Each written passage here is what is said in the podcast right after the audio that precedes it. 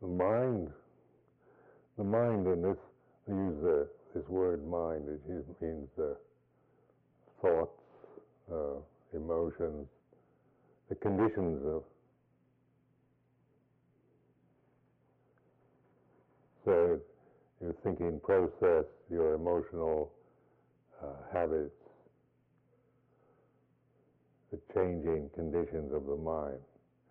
And then consciousness is vijnana.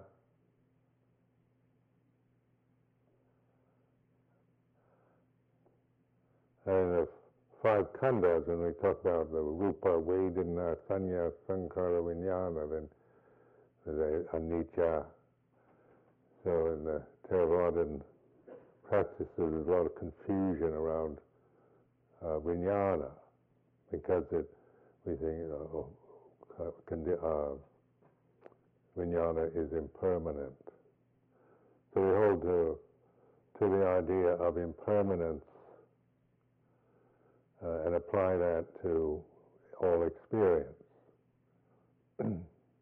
so we can be very attached to the idea of impermanence and in, in, in some ways intellectually project that onto to, uh, you know, in our minds to uh, everything that we experience.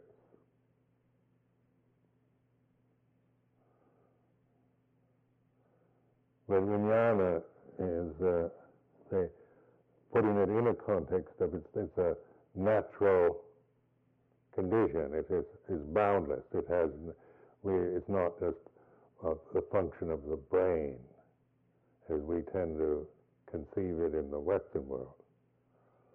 so in the immeasurable state, you have infinite consciousness as a, as a you know, as a, as a kind of absorption consciousness has no boundary, like space, visual space and consciousness, when you really investigate, like visually, with, through looking at space, it has no no boundary. We put boundaries into space, like the walls of this meditation hall, but actually the meditation hall is in space.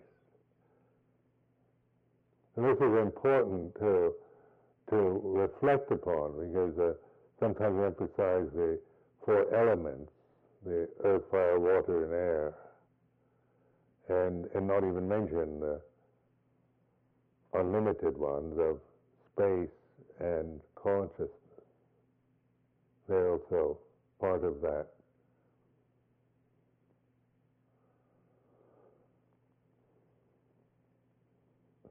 So to contemplate space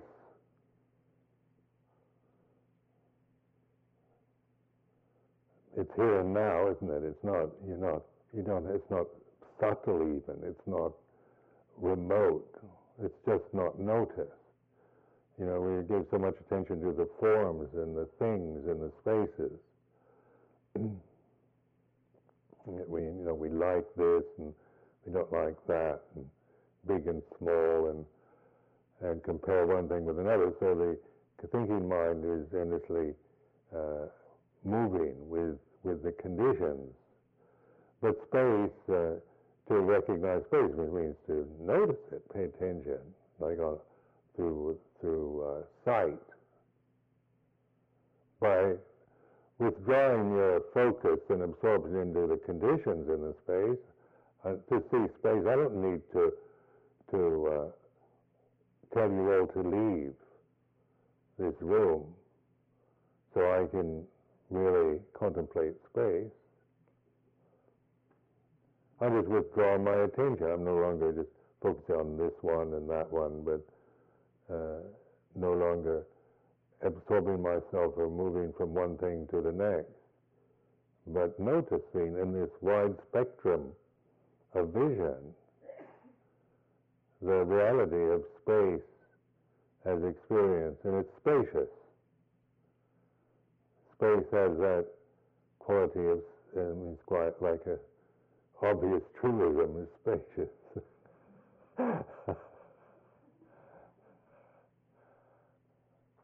and it contains everything, doesn't it? The, the red and the green and the purple and the blue, male, female, good, bad, right, wrong, beautiful, ugly.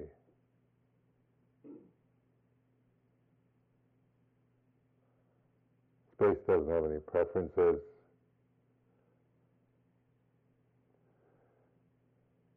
And it has no boundary. So this is reflecting on the reality of space. It gives you perspective, isn't it? You have perspective then on the forms and the conditions in the space.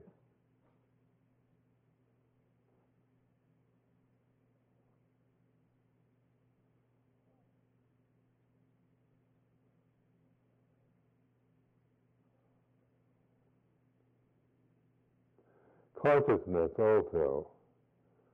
Consciousness has no boundary. We put boundaries into consciousness with our thoughts and our attachments to our feelings, our sensory uh, feelings, pleasure, pain, our emotional uh, habits that we've acquired since birth. We that puts boundary. That's a boundary, isn't it? It arises and ceases when you're happy. It, has no permanent it permanence. It comes and goes. Sadness, anger, greed, fear, jealousy, love, hate.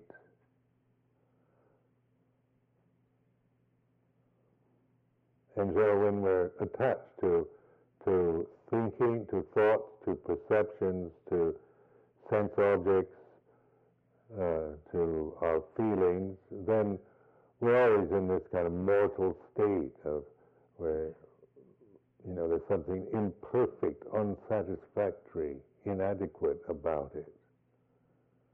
So even with all the money in the world and all the power, uh, say that a single human being might be able to acquire the problem's still there. The ignorance, the attachment, the feeling of inadequacy, of suffering, of dukkha, of loneliness, of some lack or something incomplete, unfinished. And we take that personally. Know, we, we, I feel incomplete or unfulfilled or unsatisfied. Because, why do I do that? Because I'm always attaching to that which is that way. If I attach to unsatisfactoriness, how can I be sat- uh, satisfied? so I become a person who feels dissatisfied. So the missing factor then uh, is the awareness. The, the, the suffering is, the cause, is, is caused through ignorance of icca, not understanding the Dhamma, and the attachment, the way we cling to conditions out of ignorance is the cause.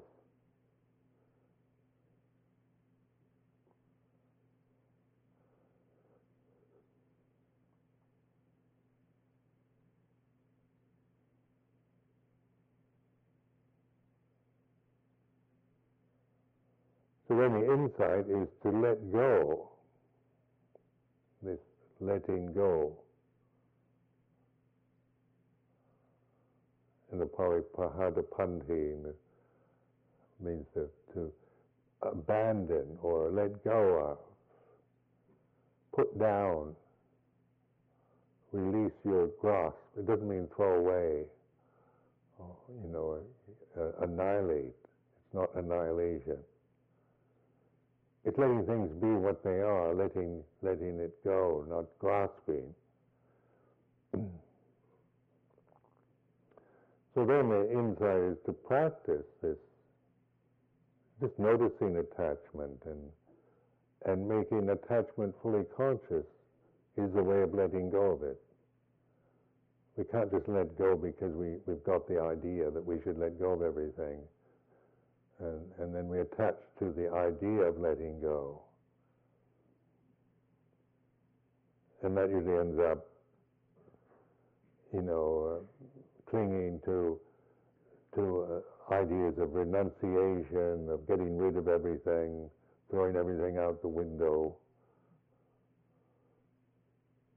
We carry it to an extreme, become a kind of homeless wanderer by letting go of everything. Let go of all your clothes. You go stark naked. Let go of any security and means you, you get rid of everything, which is very idealistic, isn't it? It's taking, letting go and grasping the idea of it.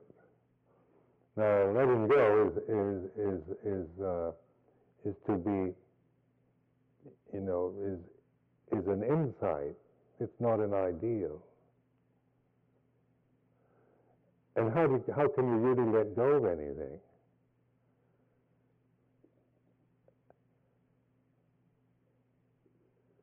Is and the, the only way I found this, the, the skillful way of letting go is through uh, consciousness, through allowing everything to be conscious that arises, that all the thoughts, memories, things that, feelings that arise, that impinge on us, to allow them to be conscious and then they go. The consciousness is, is, a, is a vehicle for these things to manifest these karmic conditions, they, they arise and they cease.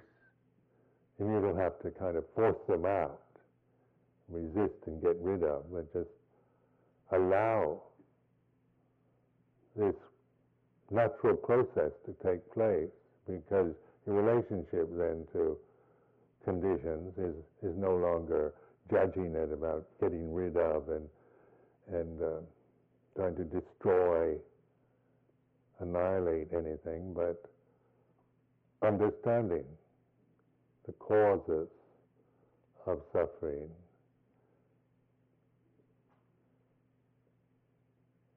In the insight, letting go of the causes means desire itself is a natural energy that we experience.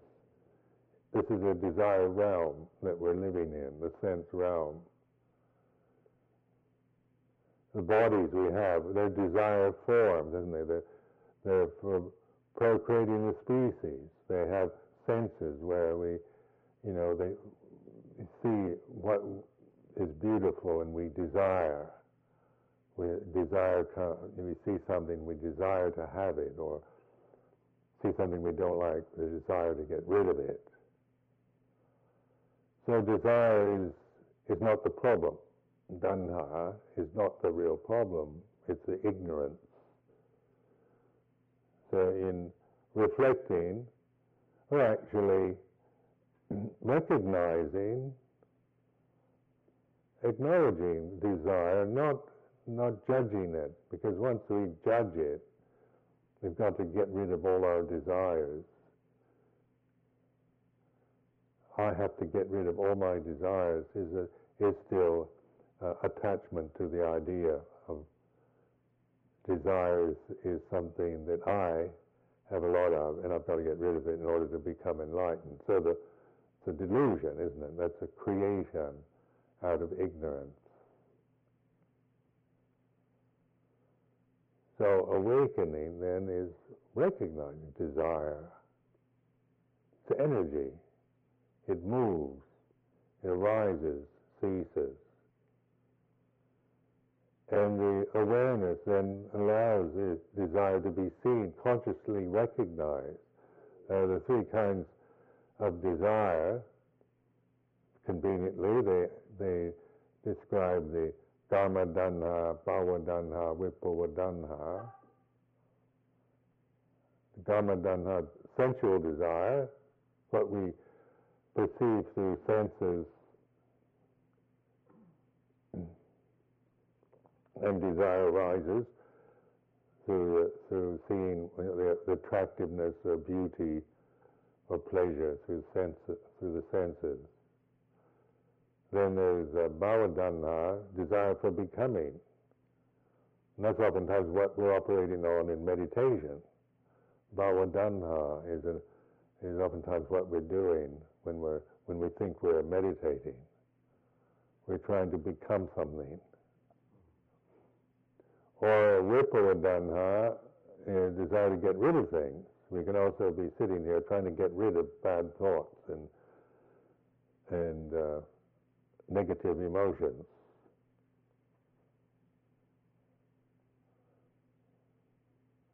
So desire to desire to become, its ambition, or the, the, the desire to to achieve and attain, and desire to annihilate and get rid of and destroy. So these you can actually witness,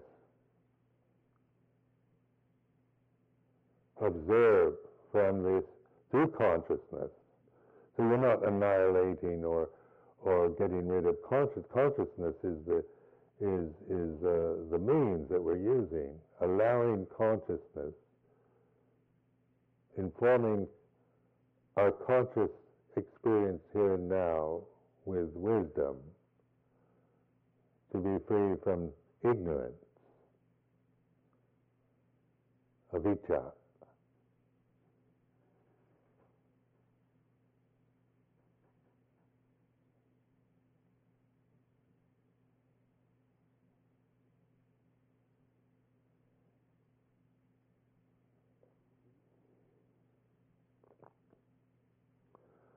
So in my own practice, I became very, I became really interested in desire.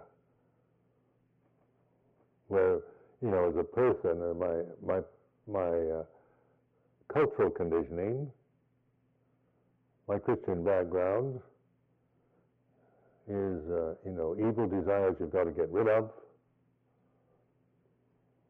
They're on by the devil, and you've got to get rid of them and uh, you've got to cultivate the good desires and get rid of the bad. That's how my personality is conditioned in that way. So just operating on a personal level doesn't work. Uh, you know, it is not, it's misleading.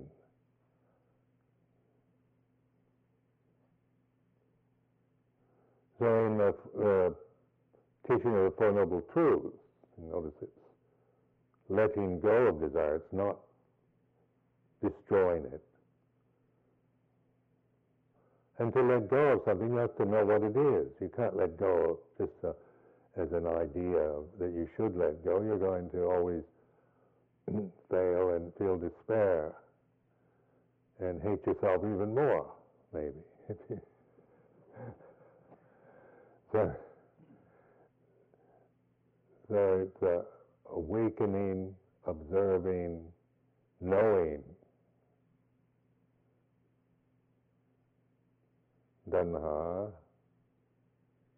you can feel it in the desire, wishing for, wanting, wanting to get rid of.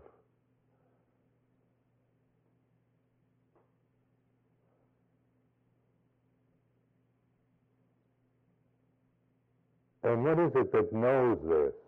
Can know desire is the is desi- is uh, like to desiring nibbana. We might desire the you know the idea of enlightenment.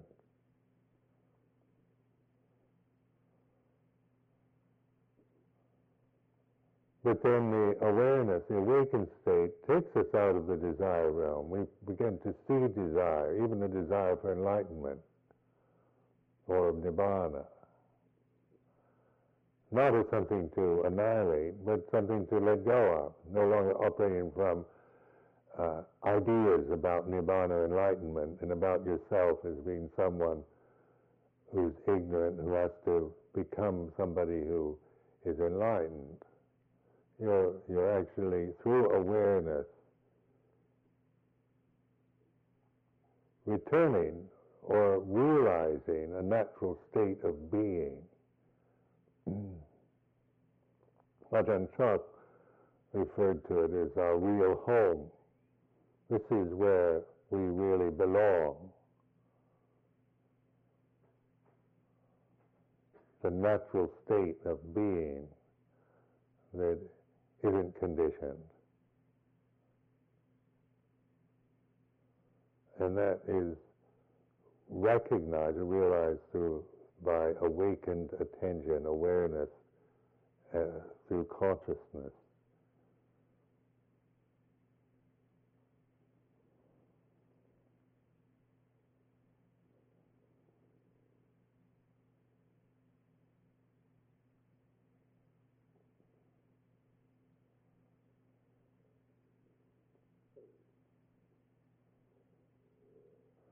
Now, I found in, when you're really aware, say at this moment, just in a state of attention, awakened attention, then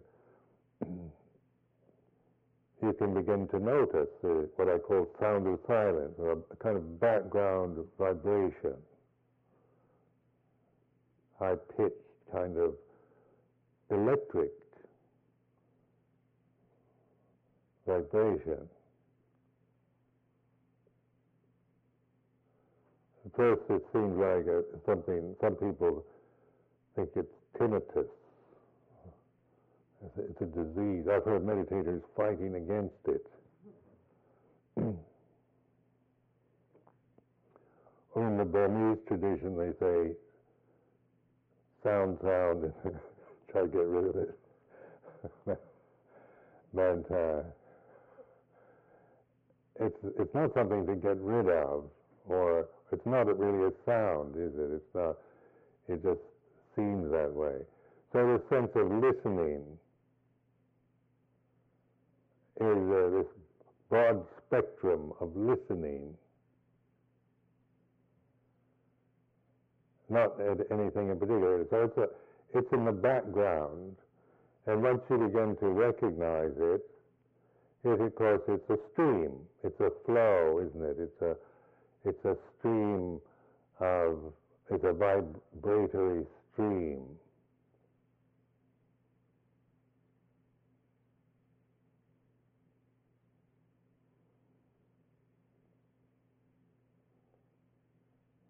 And it's and it's always present. It's always here now, and and it's uh, but we don't notice it.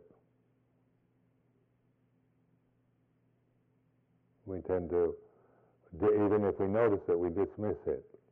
We don't know what it is. It's also very strong uh, when you're in places like uh, where water is falling or stream, or you hear the sound of flowing water or falling rain. Uh, kind of continuous natural sound, the sound of the waves at the ocean if you really notice, if you listen to the sound of waves or rain falling or, or, or a waterfall,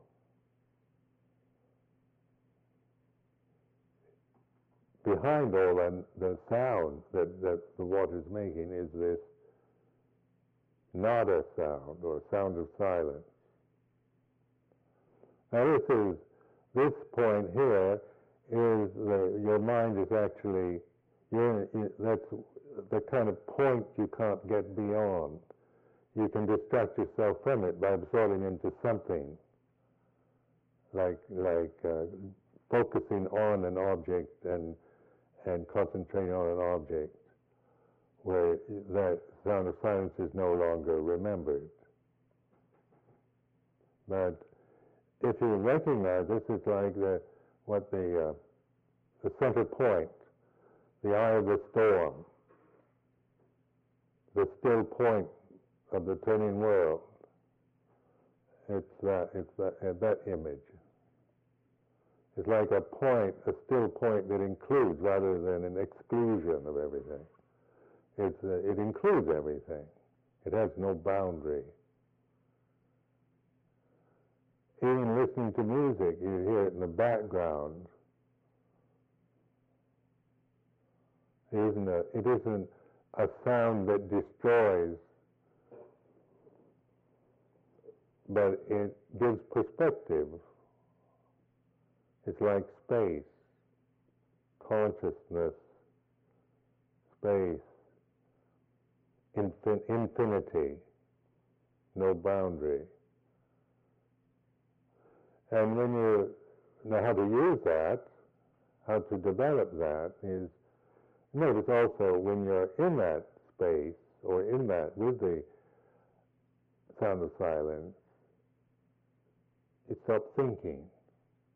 Your mind's very empty. Just like space, contemplating space, your mind is spacious. The sound of silence, it's silent. You have this sense of, even though it, it seems like a sound, it's a, it's a kind of oxymoron, the sound of silence. Stillness, it's a still, uh, like a still point.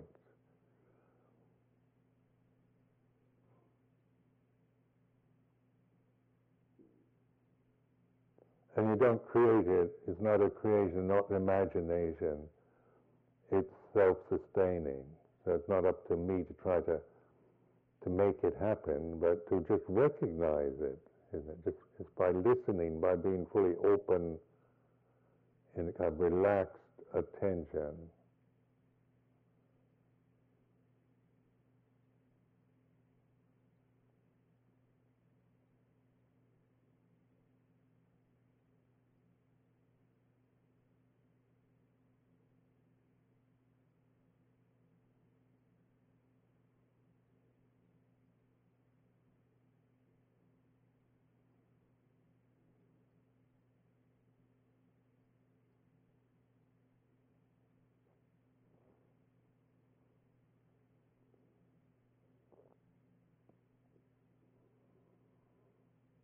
So from this point of silence and stillness, you you have perspective on. You begin to you can really clarify what self is. You know, like uh, in the ten fetters, the first three fetters that block stream entry or sotapanna, uh, sakkaya ditthi, self personality view or the ego the created self, the first fetter. From this still point, from the stillness, you begin to see how you create yourself. The still point, there's no self. There's no person. If you just rest in the stillness, in that stream, there's no, there's no person. There's consciousness. But are you anybody yet? To be your personality, you have to start thinking. I'm Ajahn Sumedho, and then I. but I don't need to think I'm Ajahn Sumedho. Maybe that's appropriate, you know, in the when somebody when we're introducing ourselves. Know, I say I'm Ajahn Sumedho, but most of the time I don't really go around thinking that. And I assume I'm Ajahn Sumedho, you know, all the time. And you assume I'm Ajahn Sumedho all the time, don't you? You think, you think, you know, where is Ajahn Sumedho? Well, he's in his room. When I'm asleep, you know, I'm still Ajahn Sumedho. But when you're really aware, you know, these, it, it changes from assuming you're the same person all the time because you're not. In reality, you're not at all. Your personality changes and adjusts to conditions. And it's quite obvious, you know, how your personality will adapt to, to the conditions you're in, the people you're with, the, the, the duties you're performing. You, you adjust, your personality will adjust itself to that.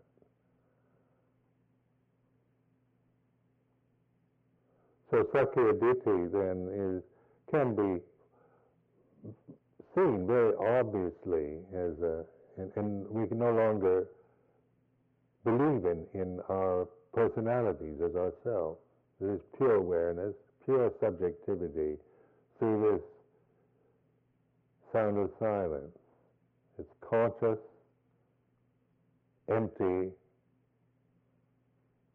anatta, not self. There's no self. Is like this.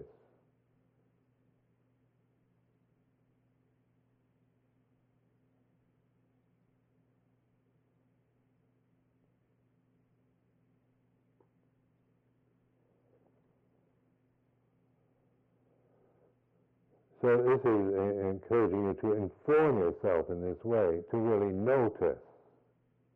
You know, this, so that you you you consciously noting and recognizing anatta as reality, not just some kind of Buddhist idea that you're not quite sure what it is about. or attached to a definition of anatta or the idea of anatta. This is anatta, this simple, still point of awareness.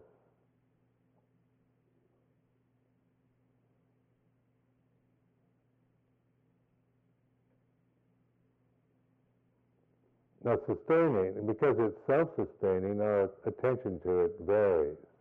If we aren't used to it, then we, we tend to ignore it, or we tend to identify it with maybe very perfect conditions, like everybody's quiet, noble silence, and you're kind of calmed down a bit, settling in. And so therefore you identify the, this with the experience that you're having now, which is which is an extreme experience. Noble silence is not usually our way of living, is it? Or the meditation retreat at Spirit Rock. There's special conditions. But use this retreat for familiarizing yourself, learning to recognize this. And then when we go leave the retreat, you begin to really notice it everywhere. In the city, in the noise of traffic, in the committee meetings, in when you're alone, when you're with others. Because it's, it's, it's here and now. It's, ne- it's always present. It's just our attention to it. We forget it and we get caught into the responsibilities, duties, problems of the world which are endless.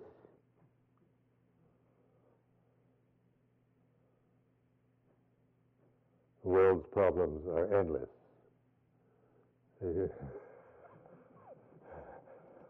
You may have observed this yourself by now.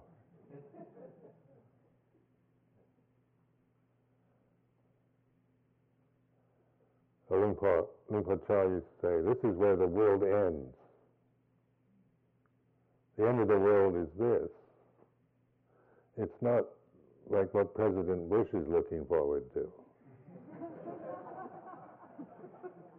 not Armageddon. It's simple. Like, this is the end of the world.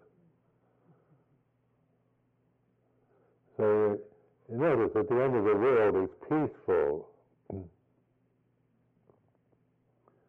Not being anybody no self is peaceful. It's a relief, isn't it? To, to support yourself always as a person is, is, is uh, exhausting. You know, it, it, it's really, uh, you know, you have to defend yourself and prove yourself and, and, and be self-conscious and frightened and worried. And, and endlessly self-concerned is, is real torture. Being a person is not, is not a, is, a, is, a, is really a lot of suffering and it goes on and on. But not, non-person, anatta, is very simple, very pure, very natural, it's just not recognized, not noticed.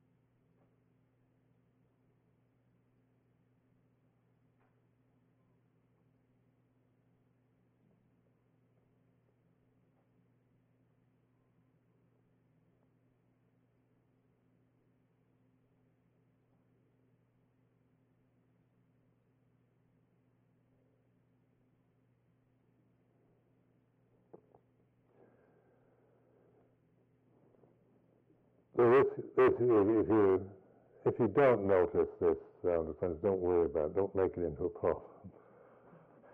I just encourage you to to uh, you know to, this is where how to to notice it is to relax the tension, opening. When you start conceiving it, the danger is always talking about it is that you start looking for something. I know people on retreats talk about sound of silence, they spend the whole retreat trying to find it. because they, you conceive it as some something, you know, and you're looking for something special. And, and then, then they'll come up and say, is it that, am I right, is it that kind of buzzing thing? I think they're looking for some kind of sublime, angelic kind of angelic chorus, maybe. Hallelujah chorus.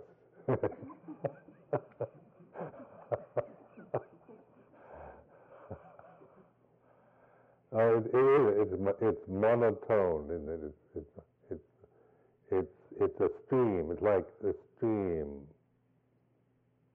conscious stream, sustaining itself. It's not created.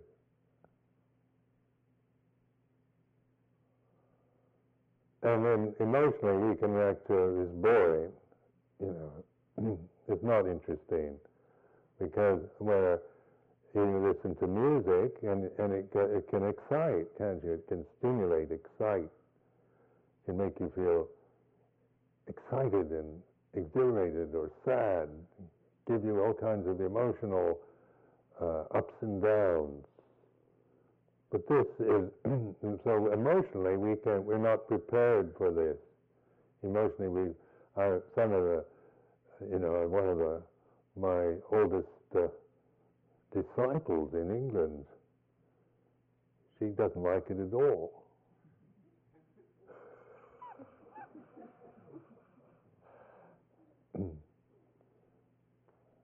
I, I can't bear it.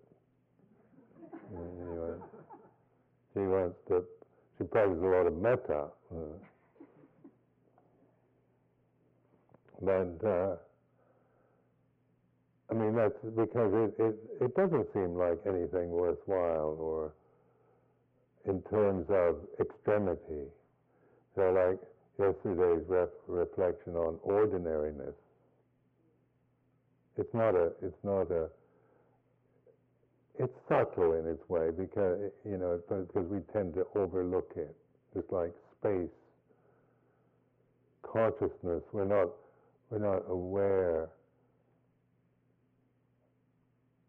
and recognize consciousness unless we put something into it, like a form, and then we're conscious through attachment to things. but conscious without attachment, consciousness without attachment,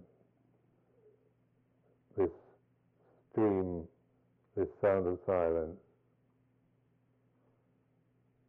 And then, then the rest of it falls into place like emptiness, sunyata, anatta, nibbana, non-attachment, desirelessness,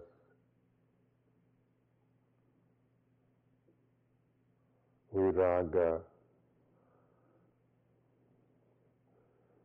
So from this perspective, then we can uh, let go of the world that we, we bind ourselves to and, and all the problems that we create with that.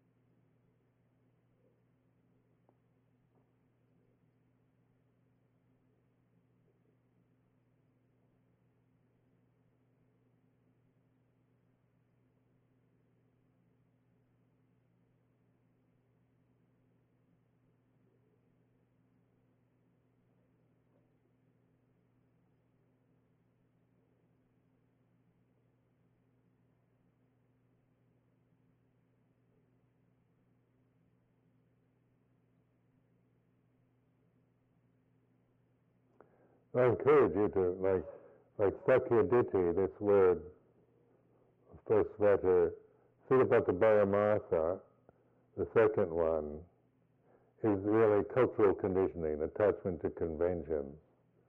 It's your whole cultural programming, the assumptions, attitudes that we've acquired through social conditioning, through cultural conditioning.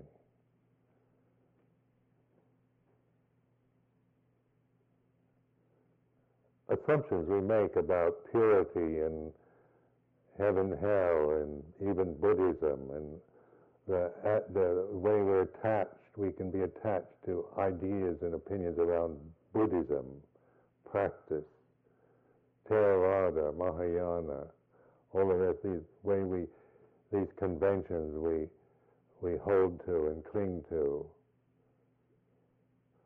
or assumptions we have as, as Americans. And you notice living in Thailand, for example, you're adjusting yourself to a, to a completely different culture. Just the American conditioning becomes very apparent. You know, a lot of it isn't all that conscious.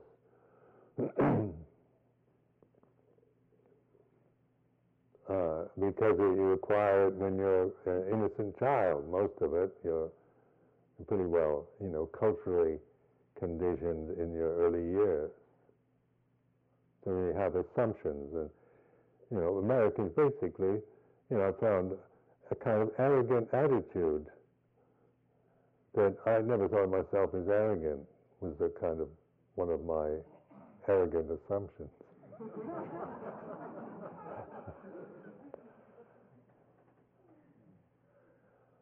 but living in a in a in a in a different culture, you know, sometimes brings up and you kind of makes you see what being American is as a, as a cultural conditioning process. So it's not American. The emptiness is not American, not even Buddhist.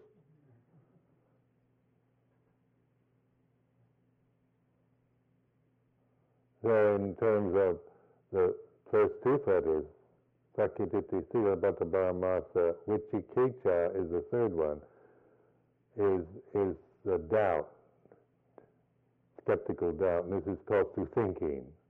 Because language is another condition. You know, thinking is conditioned. Languages are not created out of wisdom, out of enlightened masters.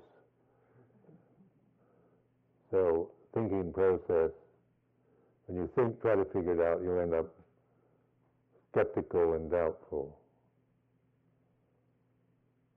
So, notice that these first three fetters are human-made conditions. They're not natural conditions. They're artificial, like the self, the cultural conditioning, the language. These are human creations. Consciousness, we don't create that. But so we create these conditions and then experience consciousness through these through our own creation. Now this is these are the three fetters that that uh, we need to see through to realize the path. They're called the sotapanna or stream entry. Have insight into the path. And so with this way, this way of reflecting, you begin to get clear perspective on the path and, and, and what is not the path as you as you peel away the illusions you, you've created around yourself as a person, your cultural assumptions, conventional attitudes, and the thinking process itself. So you're getting outside thinking, cultural conditioning, and the ego, the personality. And so to do that, then this is this is uh, learning to reflect on this, put it, put the, these conditions as objects, be the awareness, being the, the stillness itself,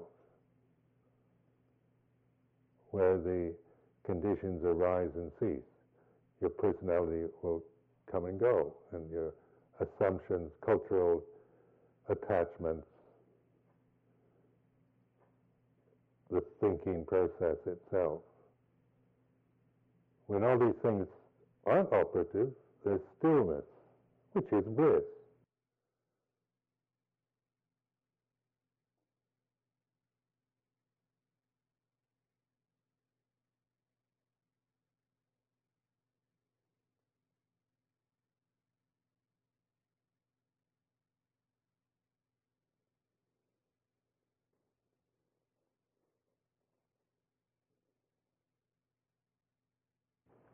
This is what should be done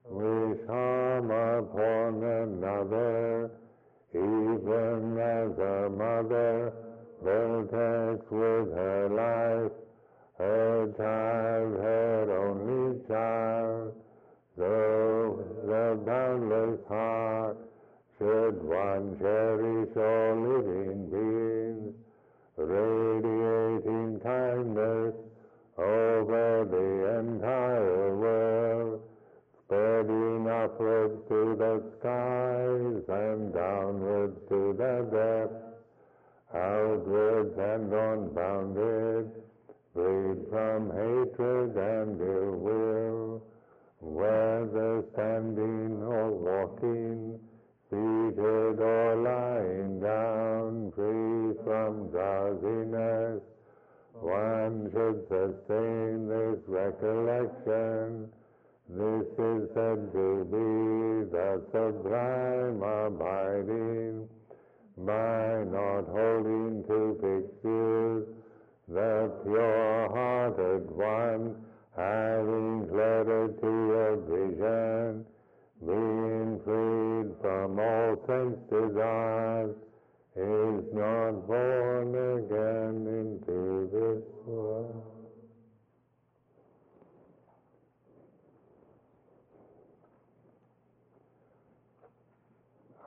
ระสัมมาสัมพุทโธภะคะวะระลึงระพฤติไว้ถึงเดินกระสุดวันบุ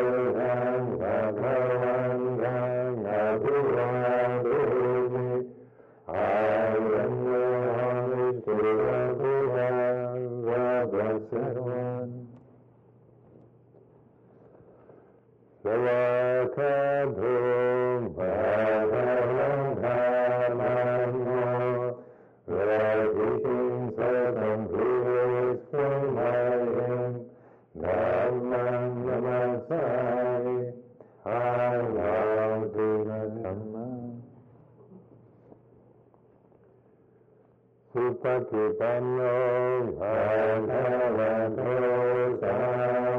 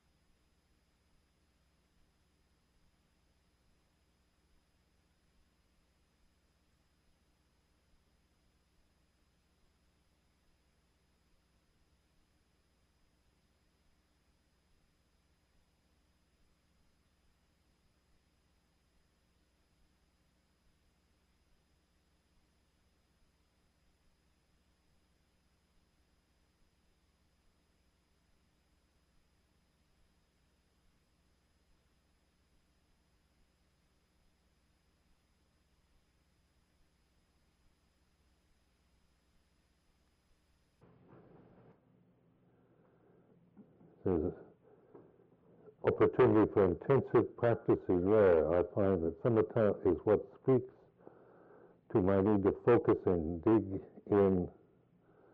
I touch levels under my daily story, and this feels like right view. Please speak of, about samatha. So that samatha vipassana. Is uh, samatha is of course a kind of mental exercise, uh, concentrating the mind and and uh, on an object, which tends to uh, refine conscious experience, gains it tranquility, and then uh, vipassana is investigation, is in the four foundations of mindfulness, four noble truths. So samatha is a is like yoga or tai chi, that kind of thing. It's uh, good practice, healthy to do. but uh, it also people tend to to come from you know wanting peace and tranquility as their main object. And, and so uh, this is something to really look out for, how, how we, we become very controlling and very angry if things interrupt our tranquility.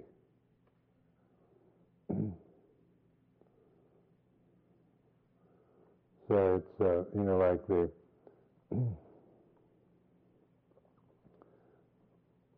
it's wanting happiness and peace and becoming, uh, holding on to that as long as we can, and then resenting when it uh, when it doesn't happen or when somebody or something disrupts it. So we need wisdom to develop wisdom also. So I don't. There's various views of people with monks and so forth with views about samatha vipassana but I see them more or less like they work together. You know, you you're not, you know, that one helps the other. So oftentimes, samatha is like the candle in the flame is vipassana, wisdom.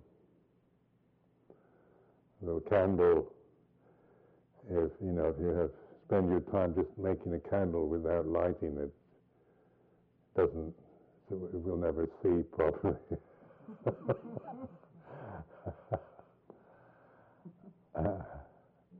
and if the candle's too big, it doesn't light very well.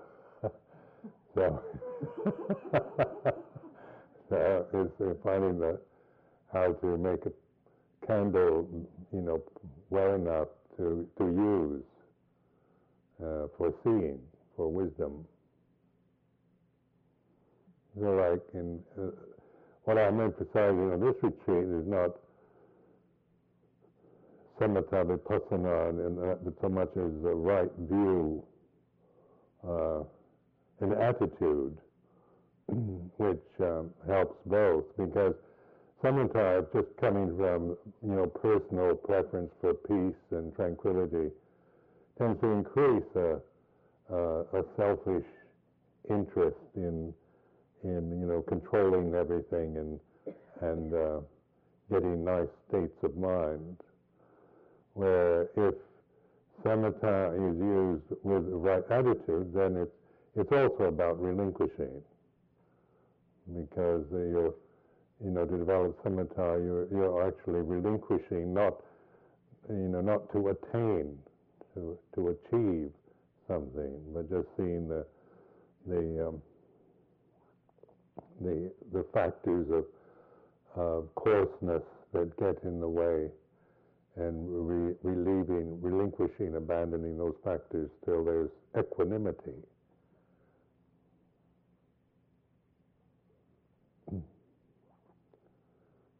So the, the attitude is one of relinquishing rather than a personal attainment. So when the person that wrote this note has note your own reasons, your own personal desire to attain or achieve something, or or what you know, what is your what is this this interest in samatha? How do, how are you holding it? Is it increasing uh, your opinions, your views, your sense of the self, and isolating you, or is it uh, held in a way that it, it is a uh, you're feeling a sense of relinquishing, and the, the, the sense of self is, is not being uh, reinforced.